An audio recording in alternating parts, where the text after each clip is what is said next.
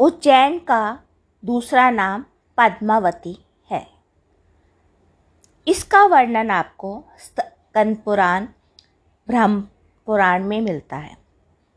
यह नाम आपको कालिदास, वाण भट्ट, शुद्रक आदि के काव्य नाटकों तथा पाली एवं प्राकृत ग्रंथों में मिल जाएगा।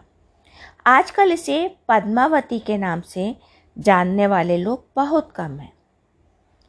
समुद्र मंथन की कथा यदि आपने सुनी है तब आप इसे अच्छी तरह से समझ सकेंगे।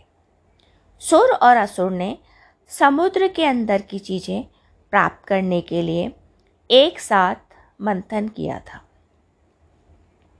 तब उस मंथन से 14 रत्न प्राप्त हुए थे। उन रत्नों का बंटवारा करने के लिए सारे देव और दानव इसी जगह इकट्ठे हुए थे। रत्न प्राप्त करने के बाद देवताओं ने कहा, इस उज्जैनी में हम सबको रत्न प्राप्त हुए हैं, अतः पद्मा अर्थात लक्ष्मी यहाँ हमेशा निश्चल निवास करती रहेगी और तभी से इसका नाम पद्मावती हो गया। लक्ष्मी का अन्य नाम पद्मा भी है।